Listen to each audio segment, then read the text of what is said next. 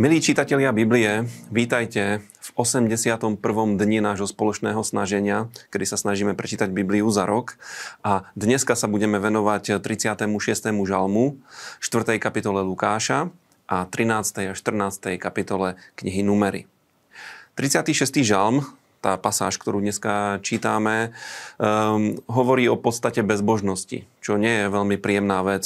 Dozvedáme sa, aký je bezbožný človek, napríklad, že má zlobu v srdci, že v jeho živote nie je Božia bázeň, že je samolúbý, že má v reči klamstvo a podlosť, že mu chýba rozvážnosť a správne konanie, že na svojom lôžku vymýšľa neprávosť, že chodí po nesprávnych cestách a neštíti sa zlého.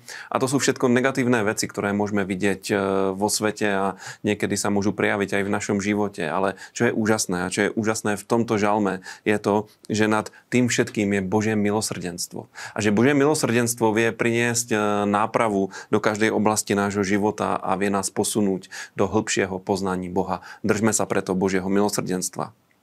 V 4. kapitole Lukáša vidíme začiatok služby pána Ježíša Krista. Prišiel do svojho e, domáceho mesta, do Nazareta, prišiel do synagógy a prečítal tam nasledujúcu pasáž z proroka Izajáša.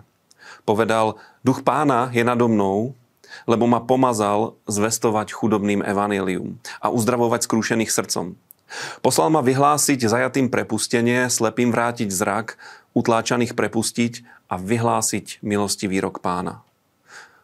V tomto jednoduchom verši je ukryté všetko. Je tam podstata Evanielia. Sú tam jeho benefity, že je to riešenie pre chudobných ľudí, že je to uzdravenie pre tých, čo sú rôznym spôsobom skrúšení, chorí, e, zajatí. A toto priniesol pán. A pán prišiel, aby vyhlásil tzv. milostivý rok.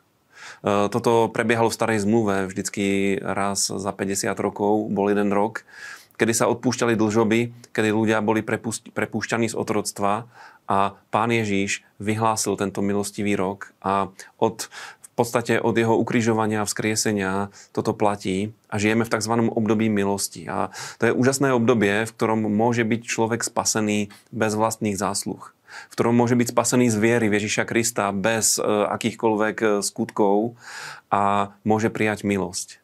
A toto obdobie sa jedného dňa skončí a príde Boží súd a my potrebujeme toto, toto obdobie využiť.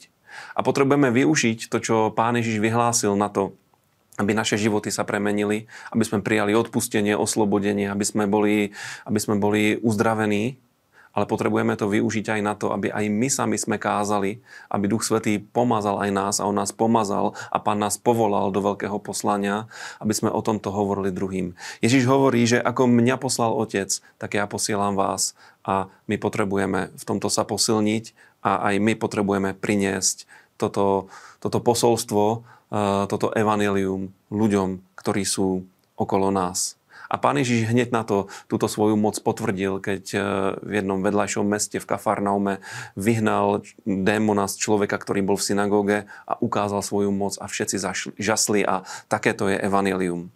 V 13. a 14. kapitole Numery sa stretávame so zvedami, ktorí sa vracajú zo zaslúbenej krajiny, kam, im posl- kam ich poslal Mojžiš, aby ju preskúmali. A prišli, prišli s takou zvláštnou správou.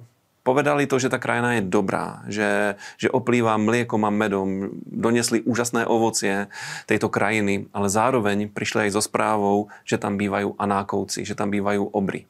A táto zlá správa vyvolala v ľudu nielen strach, ale aj vzburu. Vzburu voči Bohu, ktorý povedal, že majú ísť do zaslúbenej krajiny. A jediný Jozua a Káleb sa proti tomuto postavili a ako jediní stáli na Božej strane.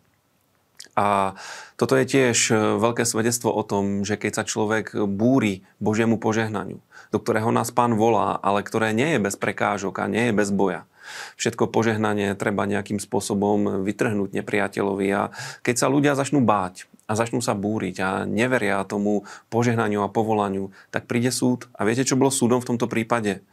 Boh im povedal, že, že 40 rokov budú blúdiť po púšti a že tá generácia nevôjde do zaslúbenej krajiny. A nakoniec vošiel iba, iba Jozua a Káleb z tej generácie A e, tí ľudia, hoci sa to pokúšali napraviť, hoci pokúšali sa potom vojsť do zaslúbenej krajiny, tak boli, boli v Kádeši porazení. Bol to masaker, ktorý spôsobili Amálekovci, ktorí im zabránili vojsť.